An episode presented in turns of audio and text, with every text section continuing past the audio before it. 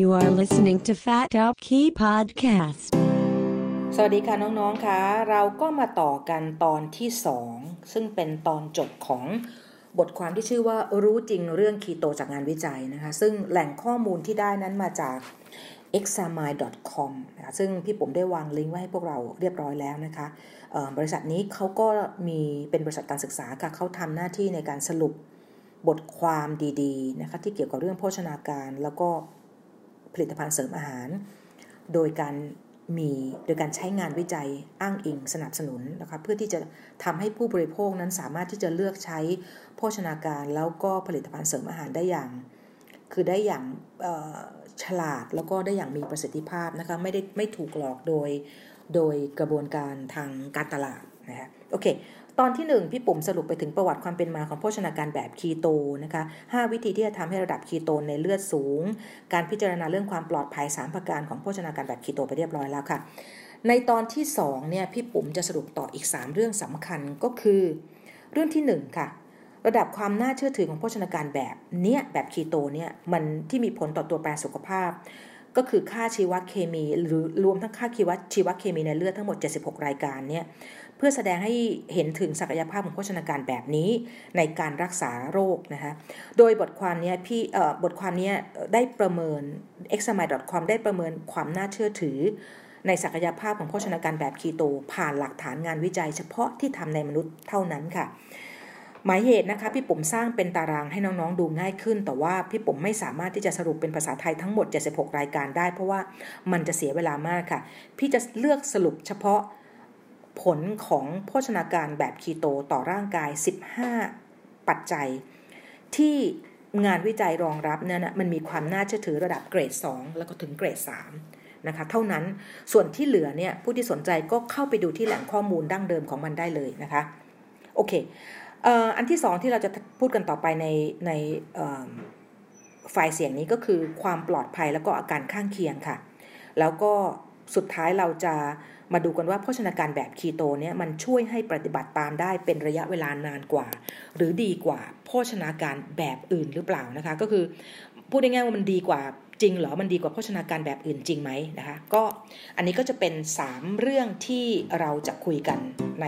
ไฟล์เสียงนี้นะคะ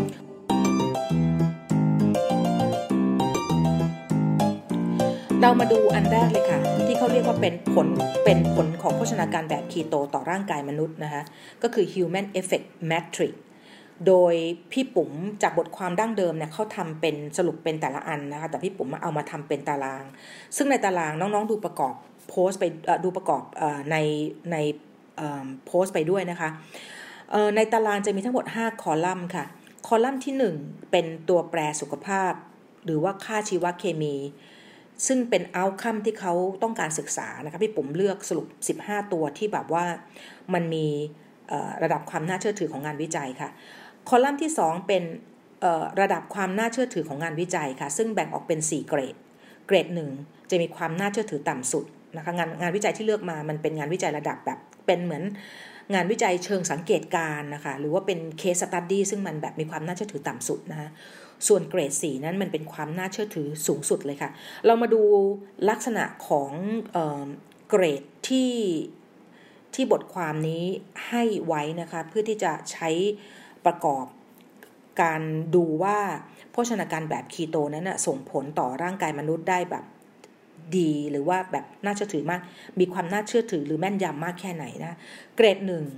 ก็เป็นงานวิจัยที่มีลักษณะไม่มีกลุ่มควบคุมค่ะ เป็นแค่งานวิจัยเชิงสังเกตการเท่านั้น เราเรียกมันว่าเป็น uncontrolled หรือ or observational study only นะคะเกรด 2 เป็นงานวิจัยแบบอำพรางค่ะ เป็นการทดลองที่ปิดข้อมูล หรือว่าเป็นงานวิจัยแบบสุ่มทดลอง และมีกลุ่มกลุ่มควบคุม ทั้งในลักษณะที่เป็นแบบอำพรางฝ่ายเดียว หรือแบบอำพรางสองฝ่าย หรือว่าจะเป็นงานวิจัยเชิงวิเคราะห์ เพื่อศึกษาและทดสอบความสัมพันธ์ ระหว่างปัจจัยที่คาดว่าจะเป็นสาเหตุของโรคและการเกิดโรคนะคะ เราเรียกมันเป็นภาษาอังกฤษว่าเป็น single or double blind study or multiple cohort study นะคะ ส่วนเกรดที่ 3 งานวิจัยมันจะเป็นงานวิจัยหลากชนิดนะอย่างน้อยมี 2 งานวิจัยที่มีลักษณะเป็นงานวิจัยแบบอำพราง 2 ฝ่าย แล้วก็มีกลุ่มควบคุมค่ะ multiple study where at least two are double blind and placebo control ค่ะ เกรดที่ 4 ค่ะ เป็นงานวิจัยที่หนักหลักฐานมันหนักแน่นด้วยการมีงานวิจัยแบบอำพรางสองฝ่ายซ้ำๆสนับสนุนค่ะ robust research conduct with repeated double blind placebo control study โอเค อันนี้จะแบ่งเกรดในคอลัมน์ที่ 2 นะคะ เวลาพี่ผมเขียนตัวเลขที่ 1 ก็แปลว่ามันมีงานวิจัยสนับสนุนแค่เกรดหนึ่งค่ะ แต่ว่าอย่างที่พี่ปุ๋มบอกว่า พี่ปุ๋มเลือกเอาเฉพาะ 15 รายการที่งานวิจัยที่มาสนับสนุนมันอยู่ในเกรดที่ 3 กับเกรดที่ 2 เกรดที่ 3 กับเกรดที่กับเกรด 4 เท่านั้นนะคะโอ้ sorry ค่ะ เกรด 3 ถ้าพี่ปุ๋มจะไม่ผิดมันจะเป็นแค่เกรด 3 กับเกรด 2 เท่านั้นค่ะพี่ไม่ได้เอาเกรด 1 มา ในงานวิจัยนี้ในในการสรุปครั้งนี้ยังผู้สรุปยังไม่ได้มีไม่ไม่ได้ให้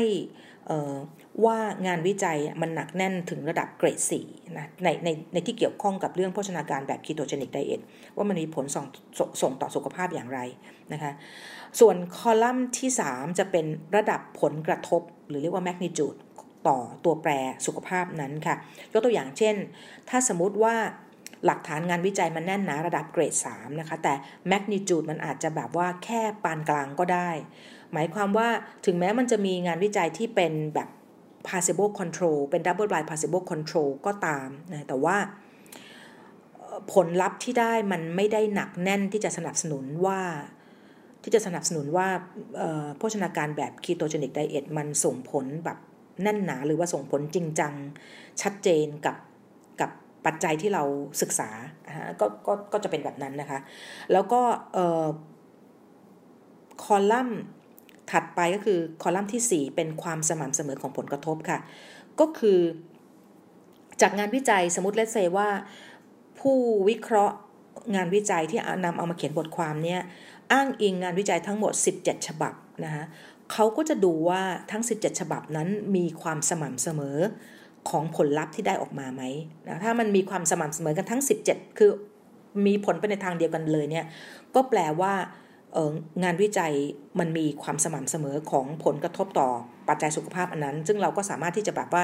มั่นใจได้ว่าโภชนาการแบบ ketogenic มันจะมีผลแบบนั้นจริงๆนะคะคอลัมน์ที่ 5 เป็นคำอธิบายประกอบค่ะเพื่อเพิ่มความเข้าใจถึงผลกระทบของโภชนาการแบบคีโตต่อตัวแปรนั้นนะคะ ทีนี้ถ้าเราไปดูในตารางสรุปนะคะเอาแบบสรุปเลยนะสรุปรวมๆเลยเนี่ยดูสรุปจากตารางแล้วเนี่ยเราจะพบว่านะคะโภชนาการแบบ ketogenic diet เนี่ยมันจะมีผลต่อตัวแปรสุขภาพที่เกี่ยวข้องกับกลุ่มอาการทางเมตาบอลิซึมชัดเจนนะแล้วมันก็จะส่งผลในทางบวกนะคะ โดยความน่าเชื่อถือของงานวิจัยอ้างอิงนั้นระดับเกรด 3 ค่ะเเช่นอะไรบ้างนะระดับไตรกลีเซอไรด์ลดลง ระดับกลูโคสในเลือดลดลง ระดับอินซูลินลดลงค่ะ sdLDL-C นะระดับ SDL คอเลสเตอรอลลดลง น้ำหนักลดลงนะคะ ถึงแม้ว่า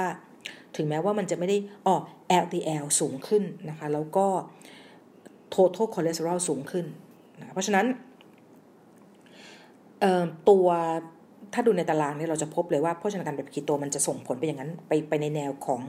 กลุ่มอาการทาง metabolic ค่ะ ส่วนตัวแปรสุขภาพอื่นอีก 8 ตัวที่พี่ปุ๋มสรุปนั้นนะมันจะมีความน่าเชื่อถืองานวิจัยอยู่ในอ้างอิงระดับที่แค่ที่เกรดสองนะคะเพราะฉะนั้นความน่าจะถึงจะต่ำลงจนได้ผลลัพธ์ มันจะเป็นผลลัพธ์ที่ความสม่ำเสมอมันจะอยู่ที่แบบปานกลางค่ะ ปานกลางเท่านั้นนะในขณะที่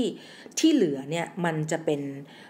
งานวิจัยที่เอามาอ้างอิงเนี่ยมันจะเป็นความน่าจะถึงงานวิจัยอ้างอิงจะอยู่ที่ระดับเกรดหนึ่งซึ่งพี่ผมว่าความน่าจะถึงจะยิ่งต่ำลงมากไปกว่านั้นอีก แล้วก็ผลความสม่ำเสมอของผลลัพธ์นะคะหรือแมกนิจูดของมันเนี่ยก็จะไม่รุนแรงค่ะ เพราะฉะนั้นเนี่ยถ้าจะเป็นถ้าจะดูรวมๆแล้วเนี่ยนะคะเราก็จะเห็นเลยว่าโภชนาการแบบคีโตเจนิกเนี่ยอันนี้อันนี้ต้องต้อง subject to ว่า เราพูดถึงงานวิจัยแค่ 105 ฉบับ ที่ใช้ในในในการสรุปบทความนี้เท่านั้นนะคะ เราไม่ได้พูดถึงงานวิจัยอีก 140 กว่าฉบับ ซึ่งยังคงไม่มีผลออกมา เพราะว่ายังอยู่ในระหว่างการทดลอง เราก็ยังเลยยังไม่ทราบว่าอีก 140 กว่าฉบับนั้นนะได้มองโภชนาการแบบคีโตเจนิกในมุมอื่นอีกบ้างหรือเปล่านะคะตารางอันนี้มันมีข้อดีอย่างไรนะคะ มันจะมีข้อดีที่จะเป็นประโยชน์กับน้องๆ ก็คือ น้องๆจะได้เลือกการใช้โภชนาการแบบคีโตนะในการดูแลสุขภาพ ให้เหมาะกับเป้าหมายสุขภาพของตัวเองค่ะ อย่างเช่น ถ้าน้องๆที่ไม่ได้มีความผิดปกติของกลุ่มอาการทางเมตาบอลิซึมเลยนะคะอย่างเช่นอะไรบ้าง กลุ่มอาการทางเมตาบอลิซึมเช่นมีน้ำหนักเกินมากนะคะ BMI เข้าข่ายอ้วนระดับอันตราย รอบเอวหารด้วยส่วนสูงมากกว่า 0.5 มีระดับค่าไขมันผิดปกตินะคะ มีระดับน้ำตาลในเลือดอยู่ในกลุ่มเสี่ยงเบาหวานหรือว่าเป็นเบาหวานเลย แล้วก็มีไขมันพอกตับไหมมีความดันโลหิตสูงไหมนะกลุ่มนี้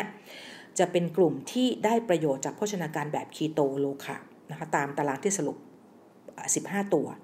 แต่ถ้าหากว่าน้องๆเนี่ยไม่ได้มีความผิดปกติของกลุ่มอาการทางเมตาบอลิซึมนะแล้วมีเป้าหมายที่อยากจะลดน้ำหนักเกินที่ที่เกินมาเล็กน้อยเนี่ย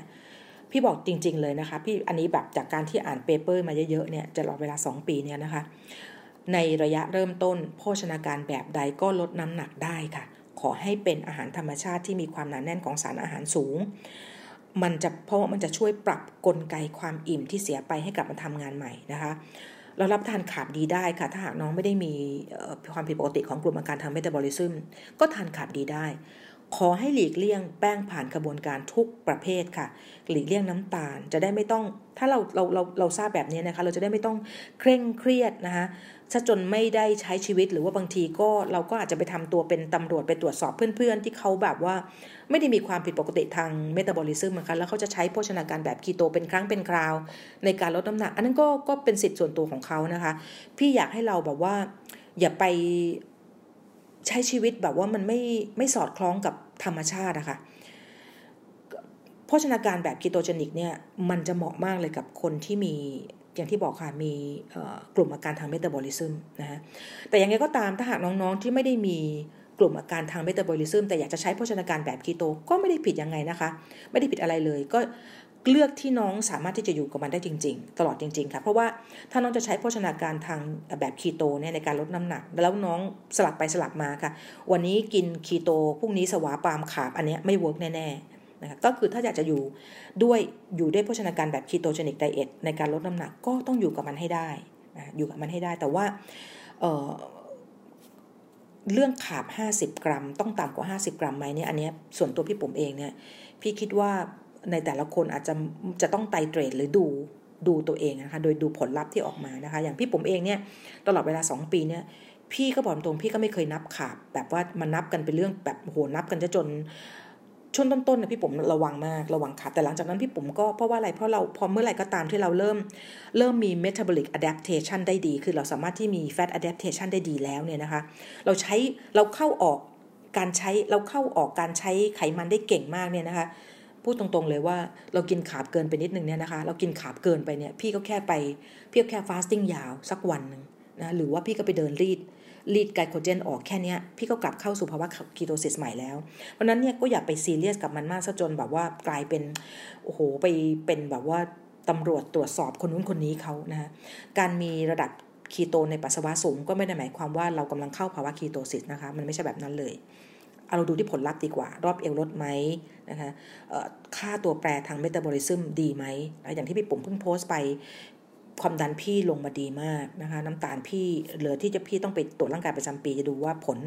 ของเลือดเป็นไงแต่พี่มั่นใจมากว่าตัวแปรทางเมตาบอลิซึมมันจะดีขึ้นแน่นอน เพราะว่าความดันโลหิตสูงเป็นตัวที่ยากมากแล้วพี่ปุ๋มจัดการมา 5 ปีเอายังไงก็เอาไม่ลงนะคะแต่ว่าหลังจากที่ใช้โภชนาการแบบนี้ความดันโลหิตพี่ดีขึ้นเลยนะคะ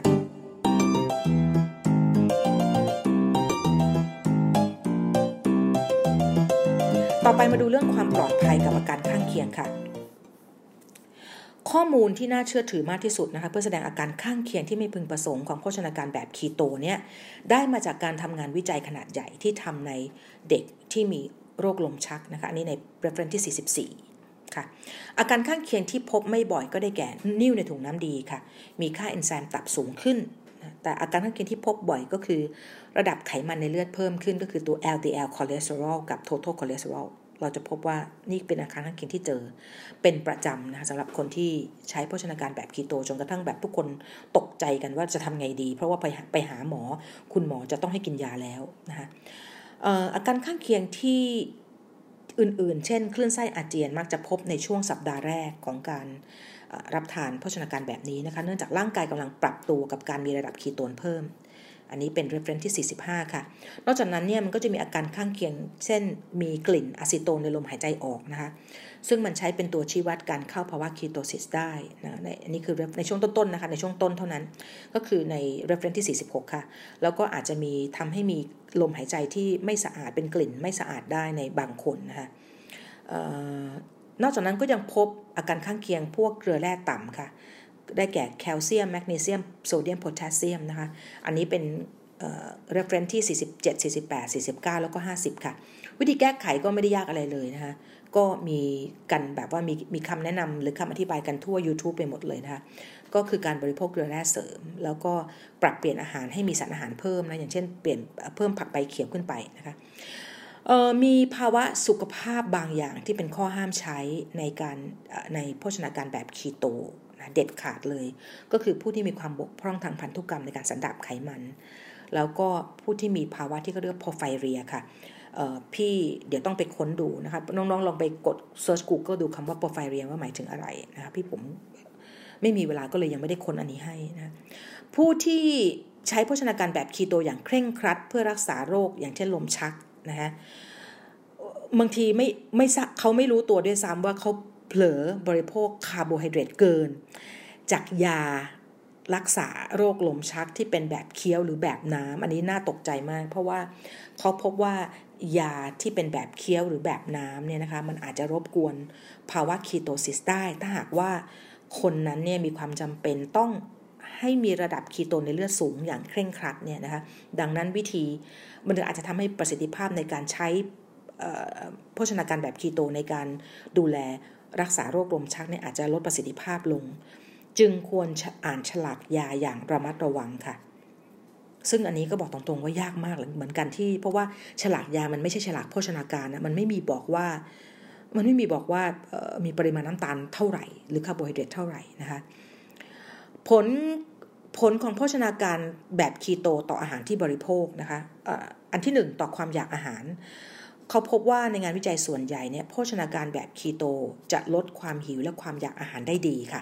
อันนี้คือ reference ที่ 42 นะคะ ปัจจัยสำคัญที่สุดในเรื่องนี้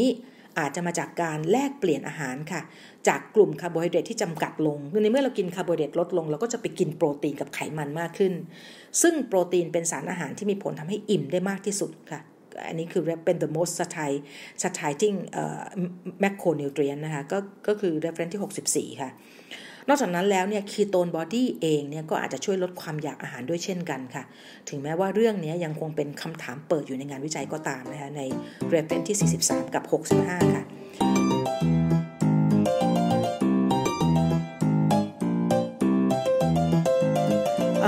เรามาดูผลของโภชนาการแบบคีโตต่อองค์ประกอบของร่างกาย ก็คือ body composition นะก็คืออันแรกคือเรามาดูว่าโภชนาการแบบนี้ส่งผลต่อมวลไขมัน fat mass ยังไงบ้าง มีงานวิจัย 2 ประเภทนะคะที่ศึกษาผลกระทบของ ketogenic diet กับมวลไขมันนะก็คือ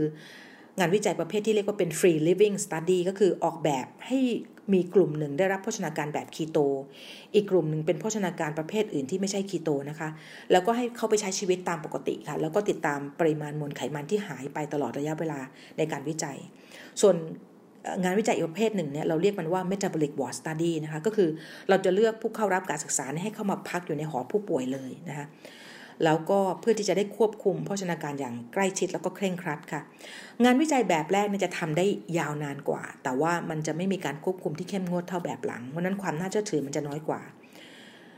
ถึงแม้ว่างานวิจัยแบบแรกเนี่ยมันจะเป็นการจำลองการดำเนินชีวิตในโลกแห่งความเป็นจริง แล้วก็ดูความสามารถในการที่เขายึดติดกับโภชนาการแบบคีโตได้ดีหรือไม่เนี่ยนะคะแต่ว่าในมันมันก็มีมันก็มีความน่าเชื่อถือน้อยอะค่ะ เพราะว่าเราไม่สามารถที่จะไปควบคุมความเคร่งครัดของโภชนาการกับเขาได้นะคะส่วนงานวิจัยแบบที่ 2 ซึ่งเอาคนเอาคนที่เข้ารับการศึกษามาอยู่ใน metabolic ward เลยเนี่ยเราก็มีการออกแบบอย่างดีมากนะคะแล้วก็ควบคุมปริมาณคาร์โบไฮเดรตในในในกลุ่ม ผู้ทดลองได้ดีมากก็ตามเนี่ยเราเเราก็พบว่างานวิจัยแบบเนี้ยนะคะแสดงให้เห็นการสูญเสียมวลไขมันพอๆกับ โภชนาการแบบอื่นเลยนะคะตลอดระยะเวลา 2-4 สัปดาห์ อันนี้เป็น reference ที่ 3 กับ 66 ค่ะเเพราะฉะนั้นถ้าเอาผลวิจัยแบบเมตาบอลิกว่าเป็นเกณฑ์เนี่ยนะคะโภชนาการแบบคีโตเจนิกไดเอทก็ไม่ได้ทำให้มวลไขมันแบบสุหายไปได้ดีกว่าโภชนาการแบบอื่น อันนี้เอาจากงานวิจัยนะ มันก็ไม่ได้มีผลลัพธ์ที่ดีกว่างานวิจัยแบบอื่นสักเท่าไหร่นะคะ โอเค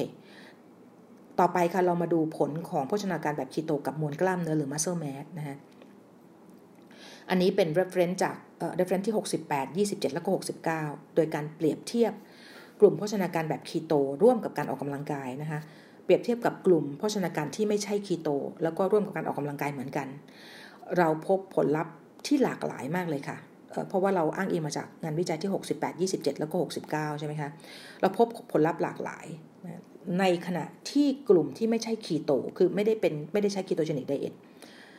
ร่วมกับการออกกำลังกายเนี่ยแสดงให้เห็นถึงการรักษามวลกล้ามเนื้อไว้ได้ดีกว่ากลุ่มคีโตนะคะซึ่งอาจจะเป็นว่าอาจจะเป็นเพราะว่าอย่างนี้ค่ะ อาจจะเป็นเพราะว่ากลุ่มคีโตเนี่ยเราพบว่ามันสูญเสียน้ำหนักที่เป็นน้ำออกไปนะคะ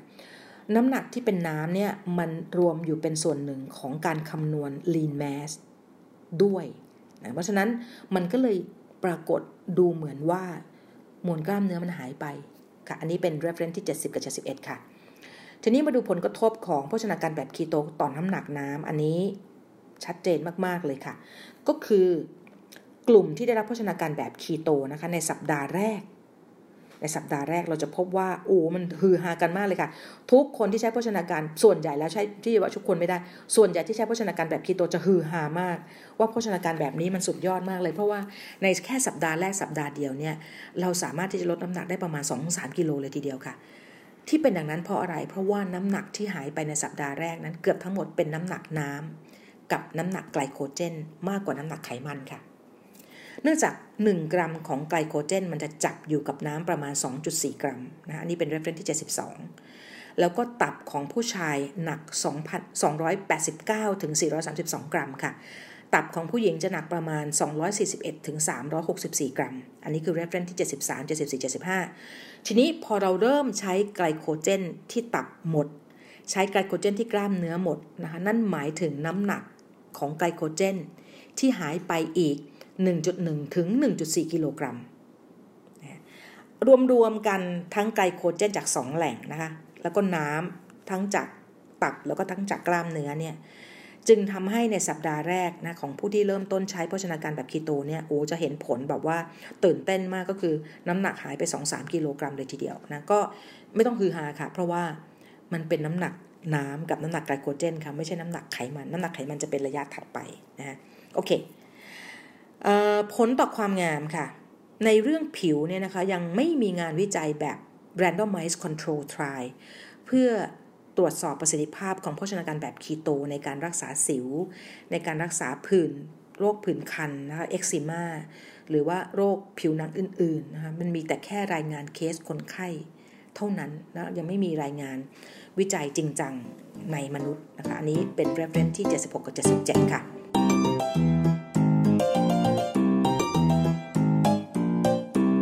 สุดท้ายค่ะเป็นเรื่องของการยึดติดกับโภชนาการแบบนี้ในชีวิตประจำวันเพราะฉะนั้นโภชนาการแบบคีโตนะคะจะมีประสิทธิภาพในการลดน้ำหนักก็ต่อเมื่อเรายังคงปฏิบัติมันอยู่ได้ค่ะการใช้โภชนาการแบบคีโตเป็นครั้งคราวในการลดน้ำหนักก็ยังพอไหวนะคะ แต่ว่าถ้าเราจะใช้โภชนาการแบบคีโต สลับกับการสวาปามขาบนะและหวังผลในการลดน้ำหนักเนี่ย มันไม่ได้ผลค่ะ ถ้าอย่างนั้นเนี่ยเราควรจะเปลี่ยนไปใช้โภชนาการแบบอื่นที่เรายึดติดกับมันได้ดีกว่า อย่างที่พี่ผมบอกค่ะ เริ่มต้นลดน้ำหนักโภชนาการแบบไหนก็ใช้ได้ผลหมดไม่ว่าจะเป็นพาลีโอเมดิเตอร์เรเนียนของอะไรนะ เป็น dense nutrient dense ของ o n i t ของดี nutrient dense ของดร Joel Fuhrman นะคะเอออะไรอีกล่ะ โซนได้ได้หมดค่ะ ของดรของ professor David Ludwig always hungry ได้หมดนะในช่วงแรกในช่วงแรกนะฮะได้หมดเลยเเราก็เลือกอันที่มันแบบว่าเรายึดติดได้แต่สำหรับส่วนตัวพี่ปุ๋มนะพี่ปุ๋มเห็นว่า keyword สำคัญของมันคืออาหารธรรมชาติค่ะ ที่มีความหนาแน่นพลังงานสูง ตัดแป้งผ่านกระบวนการตัดน้ำตาลค่ะ แล้วก็นอนให้พอนะเพราะว่าการนอนไม่พอที่สร้างความ ลดจัดการความเครียดได้ดีนะคะพี่ผมว่าแล้วก็ออกกำลังกายในพี่ผมว่าไม่ได้จำเป็นขนาดนั้น เพราะว่าอย่างที่เราอย่างที่เรารู้กันนะคะการออกกำลังกายช่วยในเรื่องการน้ำหนักน้อยมาก แต่ว่าการโภชนาการมากกว่าที่ช่วยเรื่องการลดน้ำหนักได้ดีค่ะ เราในการในการในบทความที่สรุปนี้นะคะ พบว่าอัตราความสามารถในการยึดติดกับโภชนาการแบบคีโตนั้น ไม่ได้แตกต่างกับโภชนาการแบบแบบอื่นค่ะ ก็คือประมาณ 24%นะอันนี้ใน reference ที่ 40 นั่นหมายความว่า ในงานวิจัยที่ศึกษาโภชนาการแบบคีโตระยะยาวนะคะเเขาพบว่านี่อันนี้มาจากงานวิจัยที่ 41 42 นะคะเขาพบว่าพอศึกษาโภชนาการแบบคีโตระยะยาวนะพบว่า ปริมาณการบริโภคขาบจะเพิ่มสูงขึ้น จนทำให้อัตราการยึดติดกับโภชนาการแบบนี้นะคะมันไปเท่ากับโภชนาการแบบอื่นที่ไม่ใช่คีโต นั่นก็หมายความว่าจริง ๆ ต้องบอกว่าอย่างนี้ค่ะ หมายความว่าเราเป็นมนุษย์สังคมอะค่ะ เวลาเราอยู่ในสังคมเนี่ย แล้วเราเป็นคนเดียวที่แบบต้องกินอะไรที่แตกต่างกับชาวบ้านนะคะ มันจะมีผลทางจิตใจที่ทำให้ระยะยาวเนี่ยเราจะเราจะเหมือนขยับไปกินขาบสูงขึ้นโดยปริยาย นะดังนั้นถ้าจะว่าไปแล้วเนี่ยโภชนาการแบบคีโตระยะยาวเนี่ยนะคะก็อาจจะก็อาจจะไม่ได้ทำให้เราสามารถที่จะอยู่ติดกับมันได้ได้ดีนะแต่ก็มีบางคนที่ทำได้นะคะ แต่บางคนก็ก็ทำไม่ได้ แล้วก็เขามีการศึกษาแบบที่เป็น open label เป็น non randomized trial นะคะ ระยะเวลา 2 ปี พบการอัตราการถอนตัวออกจากการศึกษา 35%นะคะในกลุ่มโภชนาการแบบคีโต ในขณะกลุ่มที่เป็นกลุ่มควบคุมที่ไม่ได้ใช้โภชนาการแบบคีโตนั้น มีอัตราการถอนตัวน้อยกว่าคือที่ 28%ค่ะ อันนี้จะเป็น reference ที่ 43 ค่ะ ดังนั้นถ้าโดยสรุปเนี่ยนะคะ ก็คือมันก็ไม่ใช่ทุกคนที่จะสามารถอยู่ติดกับโภชนาการแบบนี้ได้ง่ายนะคะ เนื่องจากเราอยู่ในสังคมนะแล้วก็รอบๆตัวเราก็จะมีอาหารที่เต็มไปด้วยคาร์โบไฮเดรตเต็มไปหมดนะดังนั้นเนี่ยบางทีก็ทำให้เราค่อนข้างยากลำบากในการที่จะติดยึดติดอยู่กับโภชนาการแบบนี้นะอย่างไรก็ตาม ถ้าเรามั่นใจและเรามีเป้าหมายสุขภาพชัดเจน ที่เราอยากจะใช้โภชนาการแบบนี้นะคะเราก็ต้อง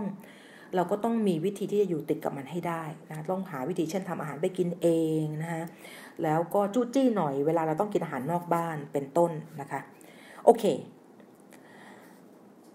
จบการสรุปรู้จริงเรื่องคีโตจากการวิจัย 2 ตอนนะคะ เป็นที่เรียบร้อยแล้ว พี่ว่าน้องๆสามารถที่จะแชร์บทความทั้ง 2 ตอนนี้เก็บไว้นะคะ เพราะว่าเวลาเรามีปัญหาในการใช้โภชนาการแบบนี้เราจะได้กลับมาดูได้ อย่างไรก็ดีนะคะ สิ่งที่พี่ปุ่มพูดเสมอเลยก็คือ น้องๆต้องเข้าใจวัตถุประสงค์ของตัวเองให้ชัดเจนค่ะว่าเราจะใช้โภชนาการแบบคีโตกับตัวเองไปเพื่ออะไรนะคะแล้วเราต้องหาความรู้เกี่ยวกับโภชนาการแบบนี้ให้มากพอ ก่อนที่เราจะตัดสินใจใช้มัน เพราะว่าเวลาเราเจอการข้างเคียงอะค่ะหรือเราเจอผลกระทบต่อระดับไขมันนะ LDL พุ่งกระฉูด หรือ total cholesterol พุ่งกระฉูด ผมร่วง เจออยู่ๆกูโคสในเลือดระดับกูโคส fasting กูโคสพุ่งสูง เราจะได้เข้าใจไม่ตกใจ แล้วก็สามารถที่จะแก้ไขได้ปัญหาได้ด้วยตัวเองค่ะ ก็ขอความมีสุขภาพกายใจที่ดี จงสถิตอยู่กับน้องๆทุกคนนะคะ ขอบคุณค่ะ